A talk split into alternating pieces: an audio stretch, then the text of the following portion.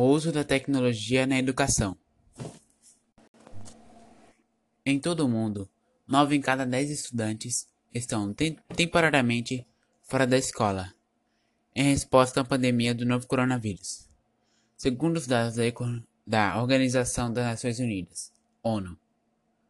No Brasil, muitas redes de ensino suspenderam as aulas e lançaram mão de, mão de soluções, recursos digitais de aprendizagem, inspiradas na modalidade Educação à Distância EAD. O uso de tecnologias educacionais permite grande coleta de dados, no entanto, nunca houve uma grande necessidade como a atual dimensão. Então, por que não usar essas informações em benefício do aprimoramento do próprio ensino? As tecnologias permitem avaliar metodologias e sistemas educacionais praticamente em tempo real. Cabe às instituições utilizarem tais recursos para corrigir rotas e alcançar me o melhor desempenho educacional. Segundo o relatório da Horizon NMC, em 2012, de cada 10 alunos, um havia realizado um recurso inteiramente online. O ensino com o professor face a face e aprendizado online passou a ser introduzido nas escolas para que não aumentasse ainda mais sua defasagem tecnológica.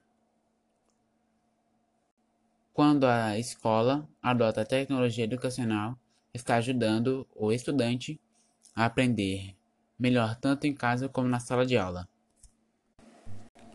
Buscando aprimorar a utilização dos recursos tecnológicos, muitos espaços, salas de aula, bibliotecas também precisam ser reformulados dentro das instituições, permitindo o acesso Wi-Fi, bem como facilitar a interconexão entre diversos aparelhos móveis, como smartphones e tablets. Prestarmos atenção, essa, essas inovações no mundo educacional têm sido introduzidas amplamente nas escolas. A pandemia e os impactos irreversíveis na educação. Mais de um bilhão e meio de alunos e 60 milhões de professores de 165 países foram afetados pelo fechamento das escolas devido à pandemia de coronavírus. Nessa crise de propagação global, educadores e famílias inteiras tiveram que lidar com esse novo cenário em benefício à vida, onde também aprendemos a ensinar de novas maneiras. Crianças e jovens se adaptam a fechamento das instituições de ensino e passaram a ter aulas remotas em uma escala jamais vista da educação básica ao ensino superior. Uma questão a se pontuar é a desigualdade gigante entre os sistemas públicos e privados da educação e a própria distância social entre as famílias dos estudantes.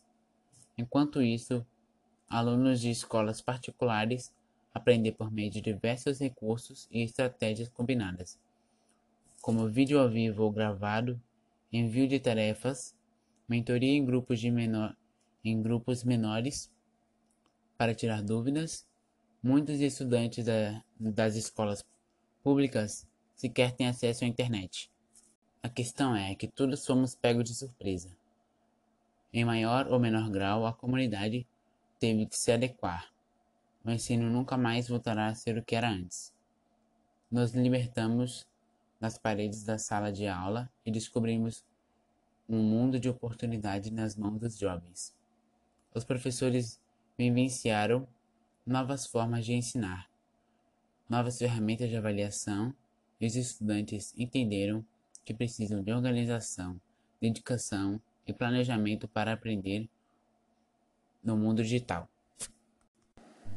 Um dos pontos negativos é o fato de nem todos os professores têm a função formação adequada para dar aulas virtuais.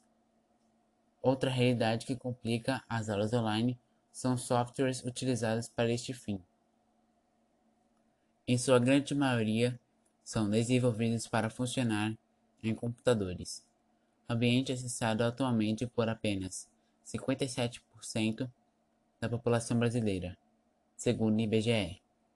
Porém, 97% dos brasileiros acessam a internet pelo celular, o que dificulta um pouco mais o aprendizado.